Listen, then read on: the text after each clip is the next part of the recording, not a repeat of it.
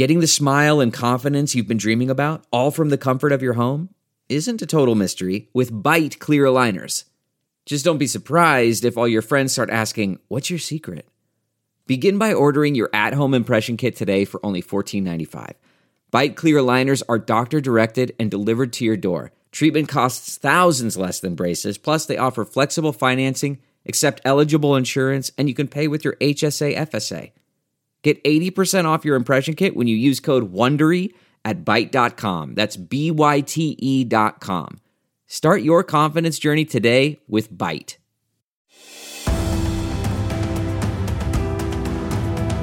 I'm Jenna Ellis, and welcome to Just the Truth Podcast, sponsored by the Thomas More Society, which is a not-for-profit national public interest law firm dedicated to restoring respect in law for life, family, and religious liberty. You can find them at thomas more society dot org. The state of California has been forced to modify its arbitrary and discriminatory health orders in response to the Supreme Court's recent rulings. According to the California Attorney General's office, the state officially lifted its all capacity limits on churches, effective today, saying this, quote, in response to recent judicial rulings, effective immediately, location and capacity limits on places of worship are not mandatory but are strongly recommended. The link to guidance is in the process of being updated. All other restrictions in the guidance remain in place, unquote. The Thomas More Society and the Center for American Liberty are two law firms that have been fighting for religious freedom amid these ridiculous, overbroad, indefinite, and unconstitutional executive branch orders. The Supreme Court Friday reminded the Ninth Circuit and the state of California that it cannot treat churches and religious faith gatherings worse than regular businesses. The First Amendment requires heightened protections for houses of worship and for people of faith. In its ruling Friday, the Supreme Court enjoined California from enforcing its covid nineteen restrictions on private gatherings as applied to at-home prayer meetings. It should be obvious to California by now that their health orders are unconstitutional and they must back off their targeted discrimination of people of faith. Here to discuss tonight is Harmeet Dhillon, attorney fighting in California with the Center for American Liberty. She is the founder and C E O and a wonderful, wonderful attorney. So Harmeet, first of all, congratulations for your victorious win on Friday. And so uh, what does this mean for California and for people of faith? Well, thank you so much, Jenna. Over the past year, Center for American Liberty and Thomas More and a couple of other small law firms have fought relentlessly for the rights of people of faith, all faiths, to be able to go to their house of worship or gather with their fellow co-religionists to pray. But the state has banned that in many regards. And so it took five separate losses at the United States Supreme Court for the state of California to come to today's ruling, where they're finally recognizing that they need to step back from these restrictions. But but think about that. Throughout this pandemic, the state has described certain people and certain types of businesses as essential, and religion was never on their short list of things that are essential. And you and I, as people of faith, know that it is in a time of crisis like this COVID situation that faith is the most important. And people have been left bereft without the ability to enjoy this constitutionally protected First Amendment right. And so this is a great day for religious freedom. Uh, we all, the lawyers have all been exchanging text messages and giving thanks to God for today's ruling. But the fight is not over. Uh, as you noted in your intro, the state still has some restrictions on houses of worship, and we're going to continue fighting to uh, put an end to all of them. But this just reminds you how we are only one judge away from tyranny at any given point in our country. And um, millions of dollars had to be spent in attorney's fees to reach today's result. Yeah, and that's an absolutely excellent point that we're just one vote away from that. And uh, this was a five four opinion on uh, a preliminary injunction um, on on something that the Supreme Court, frankly, it should have been nine to zero. So the fact that Chief Justice Roberts was among the minority here, and the fact that he wasn't willing to protect people of faith, that this was only a five four opinion, what does that tell you for future uh, holdings in terms of religious freedom? Well, it's very interesting because at the beginning half of this pandemic, uh, Center for American Liberty filed Gish versus Newsom. Our friends in the case we joined uh, filed South Bay versus Newsom, and then we filed this most recent case. But in the first rounds when these cases, uh, first of all, we lost these cases in the trial court. Then we immediately appealed them to the Ninth Circuit. We largely lost those cases in the Ninth Circuit. Then we appealed them to the United States Supreme Court. And initially, the United States Supreme Court was not friendly to these cases and rejected them. So it's only after we got Justice uh, Barrett on the bench that we began to see the tide turning. And so what this means is when you see the current push to pack the court or for uh, a justice to resign so that President Biden can appoint a successor, you see all of the religious liberties that we've been talking about here, as well as countless other fundamental constitutional rights at risk. And that is really um, why the left is fighting so hard to water down and adulterate our uh, Supreme Court. It is why when we are selecting justices, we have to be very vigilant as conservatives, and why the, the advice and consent role of the Senate is very important in that regard as well. So um, it's it's a broader, it's a decision of broader import as well. And we're just beginning to see the commentary on that, Jenna. But the the Supreme Court has been viewed by conservatives as somewhat hostile to religion and treating the uh, religious liberties aspect of the First Amendment as less protected and almost like a, a, you know, sort of a subordinate right compared to the rights to protest, right to petition the government, right of the press. Uh, this Friday decision in our case is being viewed by uh, polit- uh, sort of scholars on the First Amendment as really reversing the tide of that second-class status of religion under the First Amendment at the Supreme Court. So I'm really excited about that as well.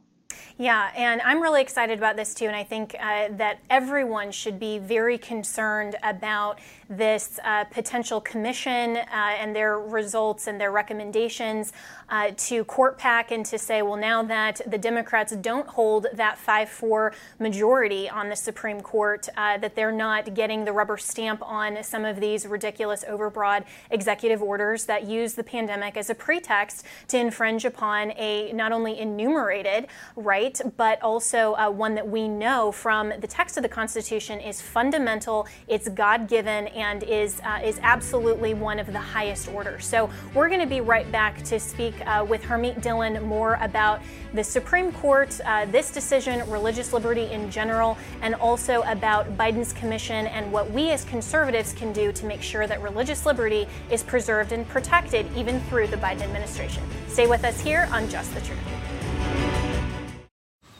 Man, that sunset is gorgeous. Grill, patio, sunset. Hard to get better than that. Unless you're browsing Carvana's inventory while you soak it all in. Oh, burger time. So sit back, get comfortable. Carvana's got thousands of cars under twenty thousand dollars just waiting for you. I could stay here forever. Carvana, where car buying meets comfort meets convenience. Download the app or visit Carvana dot com today.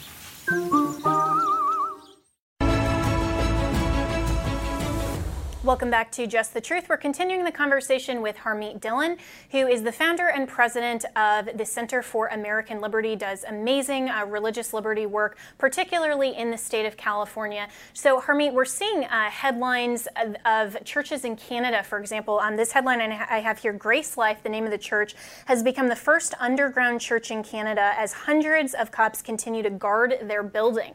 I mean, this is forcing churches underground. We uh, juxtapose that with The, the great victory that you and uh, the Center for American Liberty uh, have had in the Supreme Court just this uh, over the weekend. And where does America stand in the midst of this fight for religious freedom compared to a place like Canada, where we see that there, we're really just one vote on the Supreme Court away from an endorsement of these types of ridiculous, overbroad actions like what Canada is doing? Absolutely, Jenna. I mean, I feel triggered when I see the images of a church in Canada being surrounded by fencing, uh, as has been done there.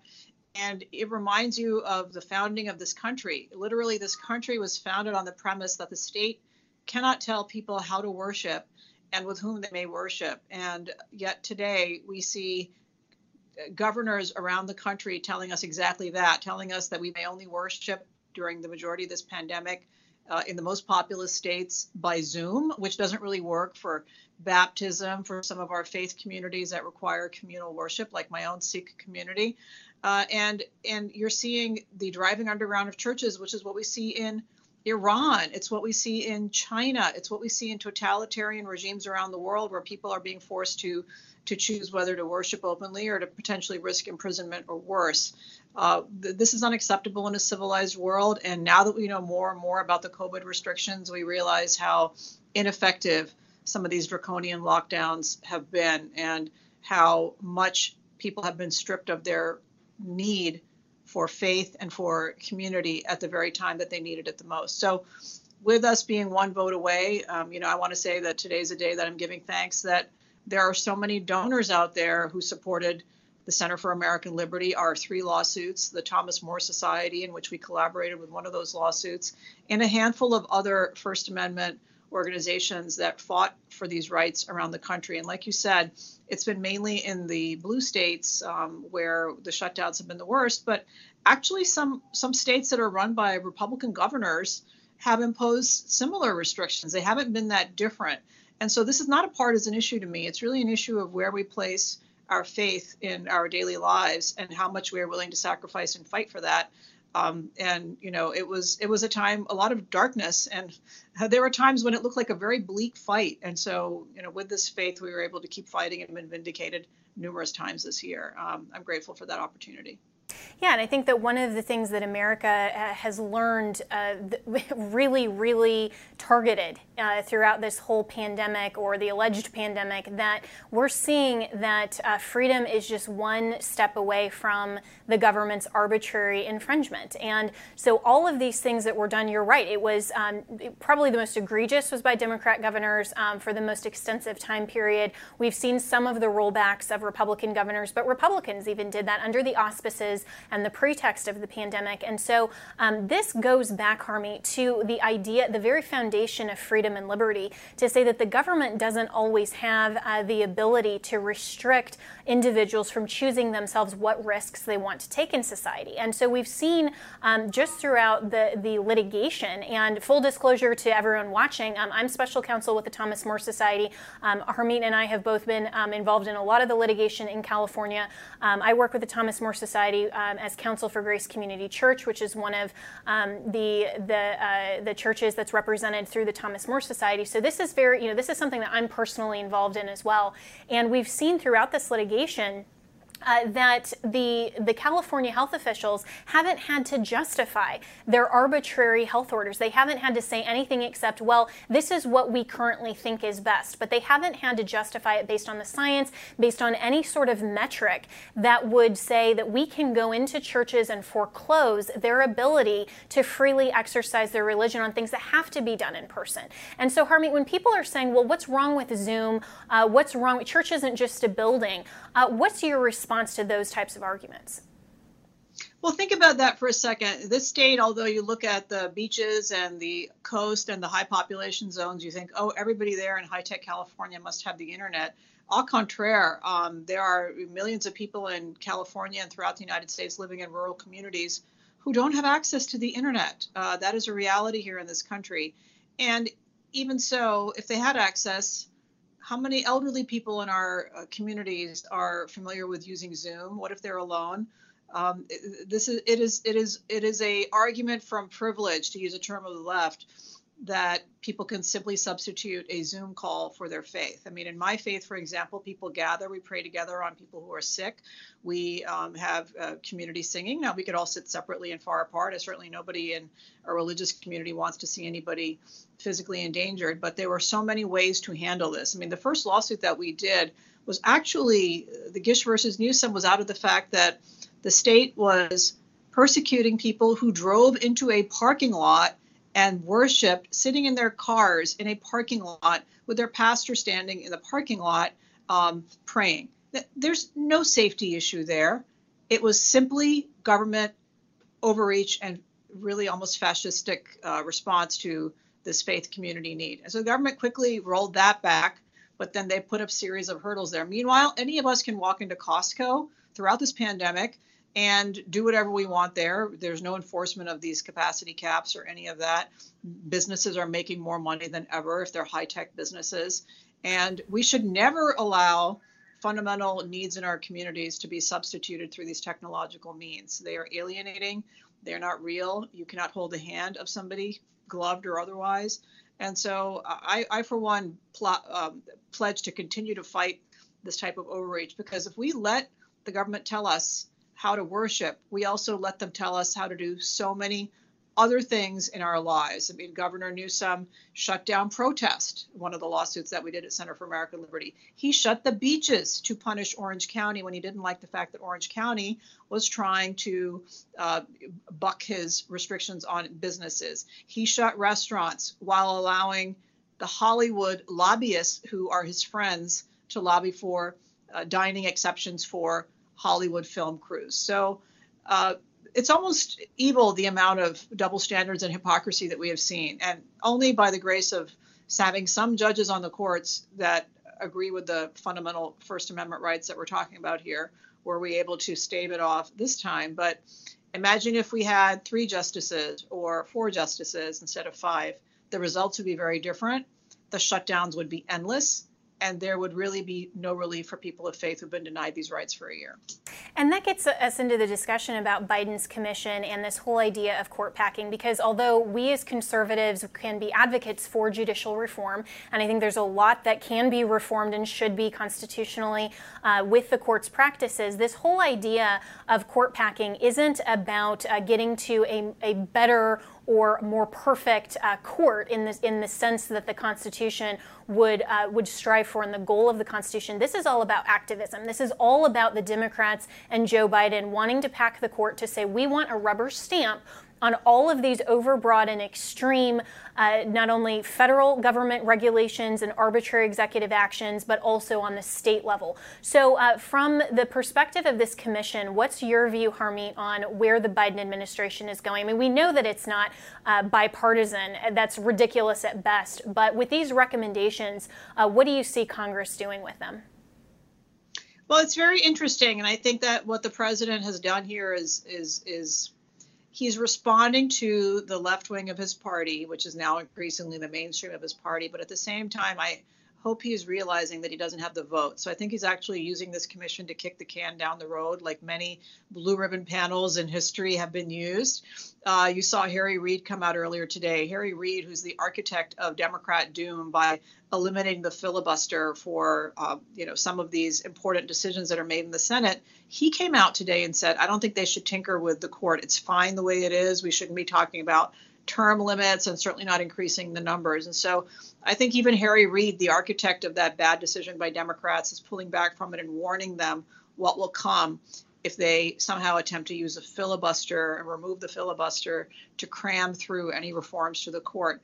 I don't think they have the votes, but again, we are, you know, one or two senators away from doom in this country. If something happened to a couple of senators, we couldn't replace them with people with similar viewpoints, we would have an opposite result here. You might have twenty Supreme Court justices, or you might have term limits of eight years, or you might have some other cockamamie idea that has nothing to do with protecting the Constitution and everything to do with aggregating power into Democrat hands. Um, and, and frankly, eliminating our ability in our country for citizens to vote for different outcomes. If we have election laws slanted, if we have the doors to the courthouse shut, if we have no independent and and sage arbiters of the Constitution who we can rely on, we don't have our freedom in this country, which is given by God. So you are really talking about a recipe for unrest in this country if we continue down this radical path, because people are not going to accept this. This is a center-right country. People are not going to accept the government telling them how to worship, how they may live, whether their business may be open,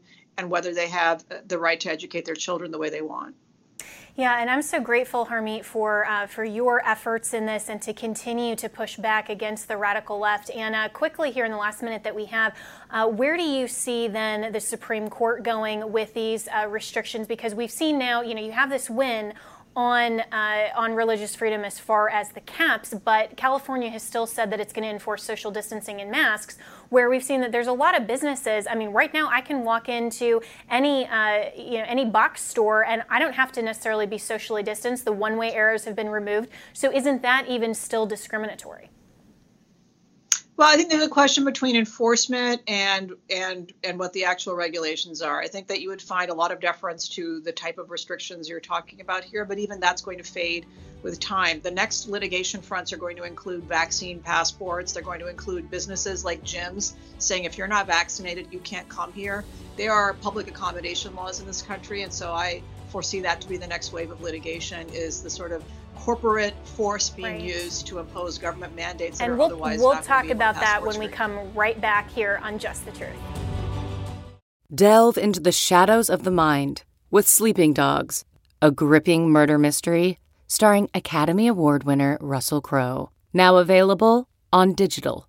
Crowe portrays an ex-homicide detective unraveling a brutal murder he can't recall. Uncovering secrets from his past, he learns a chilling truth. It's best to let sleeping dogs lie. Visit sleeping dogs movie dot com slash Wondery to watch Sleeping Dogs, now on digital. That's sleeping dogs movie dot com slash Wondery. Continuing the conversation here on Just the Truth with my friend who is the founder and president of the Center for American Liberty, Harmeet Dhillon. So, Harmeet, we were talking just before the break about the next uh, sort of wave of lawsuits uh, that we're going to end up having to file uh, because of the government cracking down on uh, American freedom and liberty, like vaccine passports. So where do you see that argument going um, as it relates to the U S Constitution and our liberty? Well, I think when the government began talking about vaccine passports to be able to travel around in America, you saw a big backlash, including to a certain degree from even the liberal civil rights community, the American Civil Liberties Union, which has been uh, largely absent from the struggles over civil rights in our country in the past year, did pipe up and say that they have some concerns about that. So, um, you know, I think you're going to see some litigation here. What you are seeing a very interesting development over the last couple of years in this country, which is governments understanding the restrictions that courts will impose on the government on liberty, limiting our liberty to talk, to participate in social media, to move about. And they're shifting the burden of enforcement onto corporations. And so what you are now seeing is corporations, gyms, uh, probably other retail establishments are going to start saying that if you're not vaccinated, you can't come in. Well, that's hugely problematic legally because we have Uh, a lot of people who have religious objections to vaccines. For example, some vaccines are manufactured using fetal cell lines, which violates the rights of some or religious folks who disagree with the use of fetal parts for uh, human experimentation. You have people with health reasons why they can't get a vaccine. You have people with religious objections to getting vaccinated that are independent of the fetal tissue issue. And so these are all reasons why, for example, you know, we have businesses that try to prevent people with different faiths or different races from dining there. The same legal standards apply to discrimination on people on the basis of their health status or their religious beliefs. And so at the same time, the government is saying, oh, we're going to be aiming for herd immunity. Well, herd immunity applies a certain percentage. It doesn't imply one hundred percent. So if we're trending towards herd immunity, which is what the Biden administration has been talking about, there actually is no need for every single person to be vaccinated. And if, you know, you're wearing a mask and that mask is effective, why do you need other people to be wearing it? You know, so I think we're going to start running into some of those legal issues in the states. Um, so we are in for a lot of litigation there. But fundamentally, the United States Supreme Court has ruled that we have a right to travel. We have a right to bodily integrity that, you know, conservatives have sometimes decried when it comes to abortion rights. But we have the right not to have the government uh, do some of these things. Yeah, and I think also uh, it has to be said as well that why are we looking at just uh, vaccinated people when we get to herd immunity, when we see how many people have had the coronavirus and then recovered, and so they have antibodies which are j- just as effective, if not more so, uh, than the vaccine. And so when you're talking about that, I mean, I think it's absolutely ridiculous that people who have been vaccinated or have uh, these natural antibodies are out wearing masks, and, and somehow Doctor Fauci has no idea why why, you know, Texas and Florida haven't seen these surges. I mean, the science just doesn't back it up. Uh, but it seems to be, Harmeet, just a tool of the manipulative left that's saying we want to continue to enforce all of these restrictions just to prove that we can get Americans to comply. And so these lawsuits are going to continue to be very important. Um, but I want to pivot here with uh, just a few minutes that we have left with you to talk about California specifically and your experience with uh, now Vice President Kamala Harris, because I think um, what really wasn't Uh, said as much as it should have been during the twenty twenty campaign was just how much uh, she has promoted a lot of these progressive activist leftist policies uh, when she was um, in litigation there in uh, the state of California. And you've had some firsthand experience with that. Absolutely. So uh, many years ago, I represented a religious plaintiff, uh, Turlochan Singh Oberoi, who was denied a job in the California prison system because of his turban and his beard. Kamala Harris uh, was the attorney general at the time, and her office fought vociferously and really scorched earth against Mister Oberoi's case until we got up too close to the trial, and I managed to get national publicity around this case, including from even some people in the liberal civil rights community who stood up on my side, and she settled the case, and the state had to pay my client and also hire him.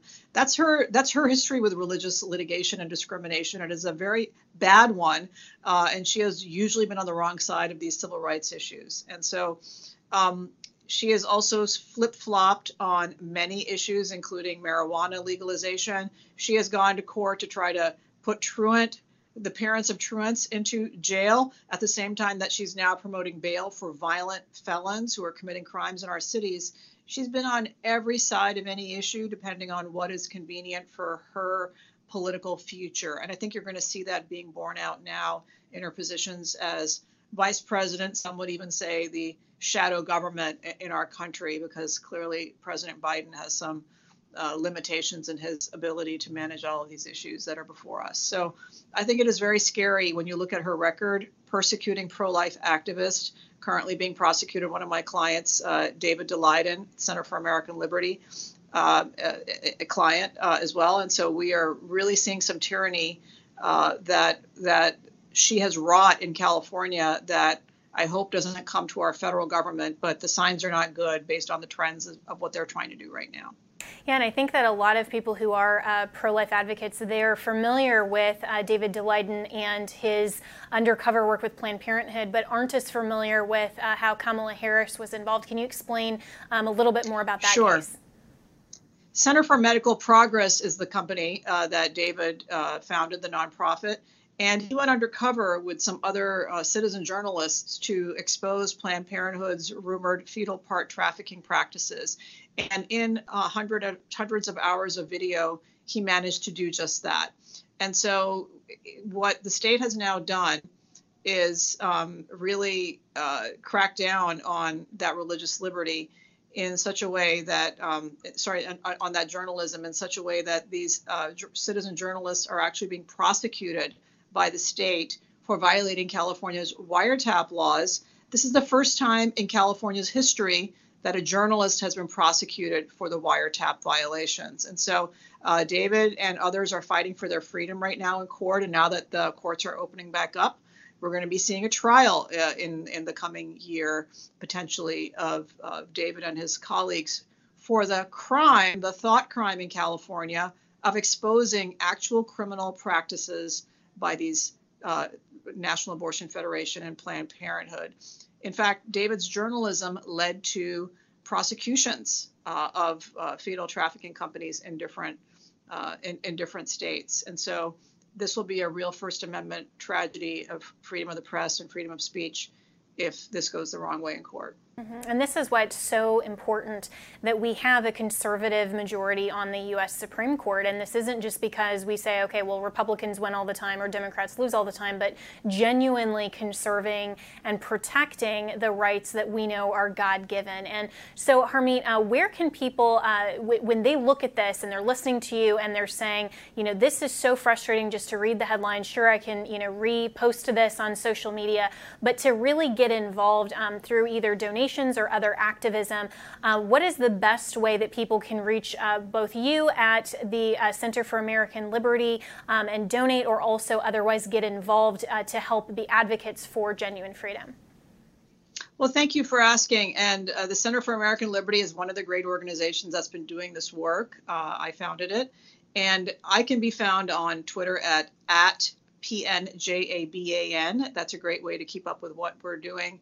And the Center for American Liberty can be supported at w w w dot liberty center dot org uh, forward slash give. And we are so honored to be able to do this work with the support of citizens uh, like your viewers. Thank you. Thank you. And um, with other cases that are coming up in the few minutes that we have left, um, what are some other things that uh, you're anticipating that uh, people can follow and uh, can anticipate from your litigation? Well, I think I mentioned the vaccine passports. We are also seeing a, a crackdown on freedom of uh, students as well as professors on college campuses. That's going to be a big front in the litigation. The woke culture and the cancel culture is another one. Uh, we are representing at my law firm and, uh, you know, we'll be at the Center for American Liberty as well, potentially people who've been fired from their jobs for uh, particular political viewpoints, which is uh, very problematic. And we are seeing corporations band together. Just over the weekend, there was a conference call of one hundred corporations who are talking amongst themselves how to effectively frustrate the voices of state legislatures and the people in the states to change their election laws to protect the integrity of our elections. That's cartel-like behavior and antitrust behavior, in my opinion. And if we are able to find antitrust violations in that behavior that's designed to thwart the people's will, you can expect lawsuits on that front as well. So uh, every time I get up in the morning and look at the news, I think of things that the government or corporations are doing, and it's really just a matter of how much support we get and other organizations like ours get. The sky's the limit, and we need more lawyers in the fight fighting these fights, whether they do it on a volunteer basis or a, I call low bono basis, doing it on nonprofit rates, or frankly, do it doing it pro bono and hoping to get attorney's fees back from the state, which may happen in some of this religious liberties litigation. So in any event, this is why I went to law school. Uh, it's a real privilege to be able to represent people of faith, people who are challenging the government, whatever their views are. They're lawyers like myself and others like you. We serve a very important function in our society to make sure that all sides are heard and all sides are protected. Yeah, well, thank you, Harmeet, for the great work that you do. And um, I wish you much success and thank you. You're one of my heroes in the law. And I know that you do this uh, because you are genuinely fighting for freedom and liberty and the right of every American uh, to make sure that we can exercise our sincerely held religious beliefs and also all of the other fundamental rights that need to be protected in this country so that we don't end up like Canada. So thank you so much for your time tonight. Thank you, Jenna. Thanks so much. And we'll be right back with more of Just the Truth. If you want to hear more about uh, Joe Biden court packing and the truth about judicial reform and the truth about judicial supremacy that you may not have heard, I did an hour-long podcast on Just the Truth that's up today that you can go and uh, listen for more to continue the discussion. We'll be right back with more on Just the Truth. Okay, picture this. It's Friday afternoon when a thought hits you. I can spend another weekend doing the same old whatever, or I can hop into my all-new Hyundai Santa Fe and hit the road. With available H-Track all-wheel drive and three-row seating, my whole family can head deep into the wild. Conquer the weekend in the all-new Hyundai Santa Fe. Visit Hyundai U S A dot com or call five six two, three one four, four six zero three for more details. Hyundai, there's joy in every journey. Welcome back to Just the Truth, and we have some breaking news today from Just uh, the News. Editor-in-Chief John Solomon, and the headline today is Zuckerberg Group gave Detroit seven point four million dollars to dramatically expand vote in key uh, in city key to Biden win. So, John, uh, what is going on in Detroit with election integrity? Well, it was going on everywhere in the country. Mark Zuckerberg dropped three hundred fifty million dollars into the election, but not into PACs, not into candidates, not into parties, not into the things that are regulated by the Federal Election Commission.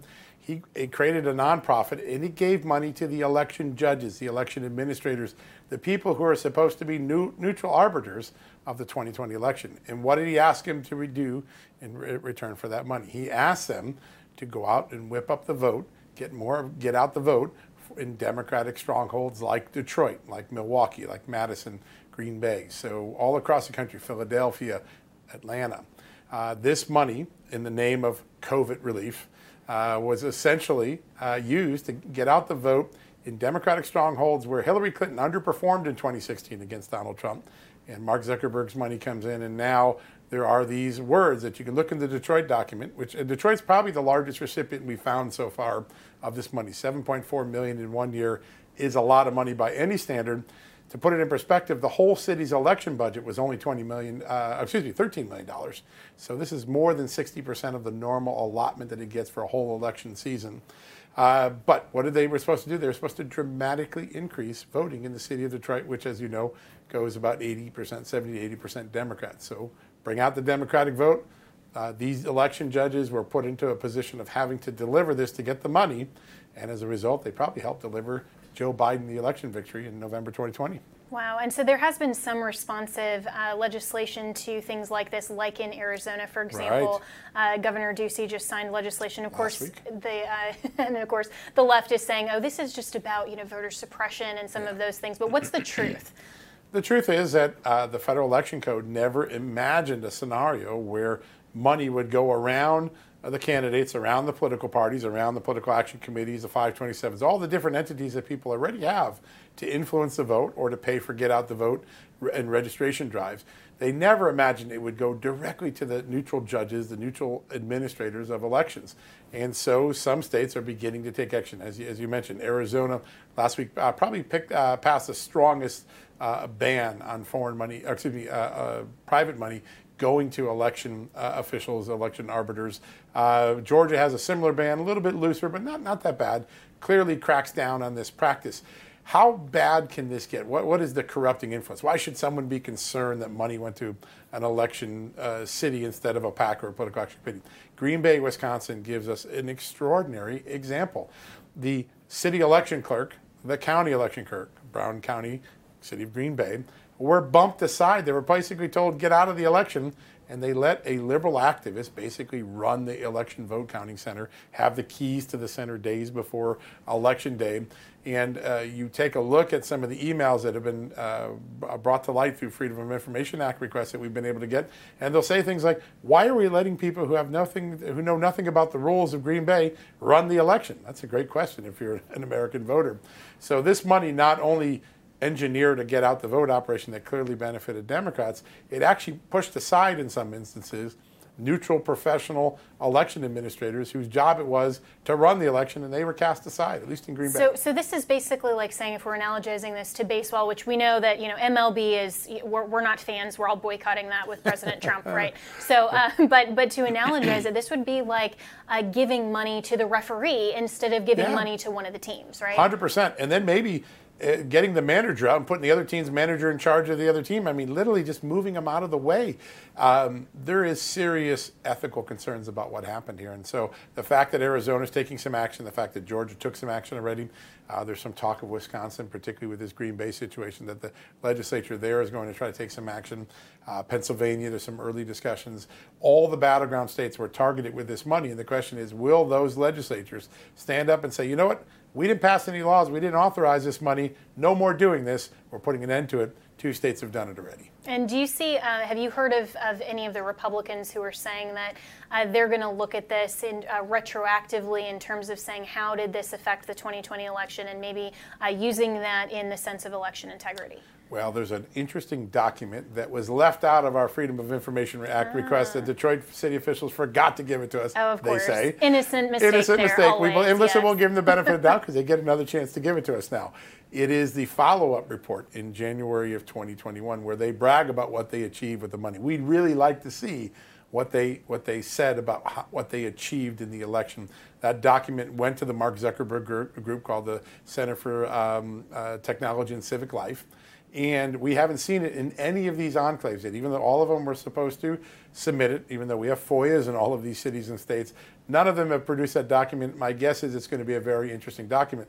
But when you go through the documents we do have, like we just got in Detroit, you hear things about, you know, voter drives, uh, a get out the vote, targeting specific ethnic minorities like the Hmong, which is an Asian uh, minority in, in Wisconsin, uh, the uh, Hispanics, African Americans.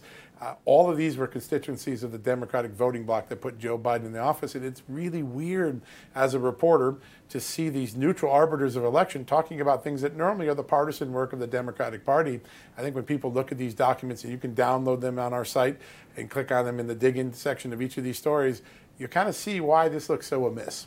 Yeah, and it's just fascinating to me that this happened right under the noses of all of these Republicans who they have ceded all of the authority of regulation right. from the legislative branch to the executive, and now these election officials were essentially bought off, and they kind of they looked the other way. They uh, they were now participants in the election in a way that was absolutely unfair and um, illegal in some instances, or and now will be um, moving forward. So.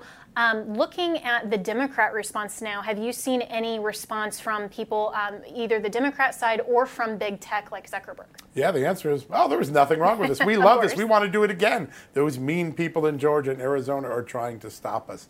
What you have here are city officials beholden to a very specific interest. And in fact, if you look at the contracts that were signed between these cities and the center, you find out that they were told if you don't deliver on the on the deal, if you don't deliver on the get out the vote goals, and if you don't deliver on the voter drives and other things, we're going to take the money back. So that's how beholden these cities were. They really were under the thumb of a group. And even if their intentions were good, let's suppose the center's intention was simply to help out in the COVID pandemic, because that's their, their claim.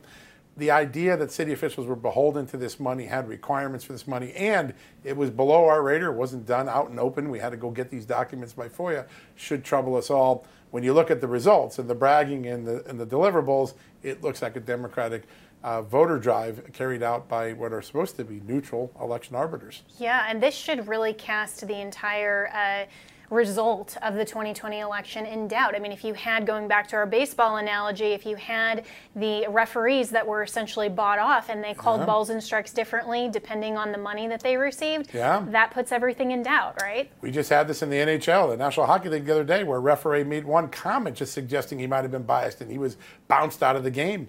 Uh, this is the sort of thing that we've always expected our election judges to be neutral, uh, no no skin in the game, no money in the game on them, and it didn't happen here, and I think that's why we're all so concerned. Yeah, this is just shocking. We're so grateful, John, that you are doing these FOIA requests, that Just the News uh, has the integrity of America. You really want to in- expose this, and you're one of the best journalists in D C, oh, if not you. the best. That's it for this episode of Just the Truth. I'm Jenna Ellis, and we are sponsored by the Thomas More Society, which is a not-for-profit national public interest law firm dedicated to restoring respect in law for life, family, and religious liberty. You can find out more about the Thomas More Society and the incredible work that we do there at thomas more society dot org. And I will be back tomorrow and every Monday through Friday here on Just the Truth.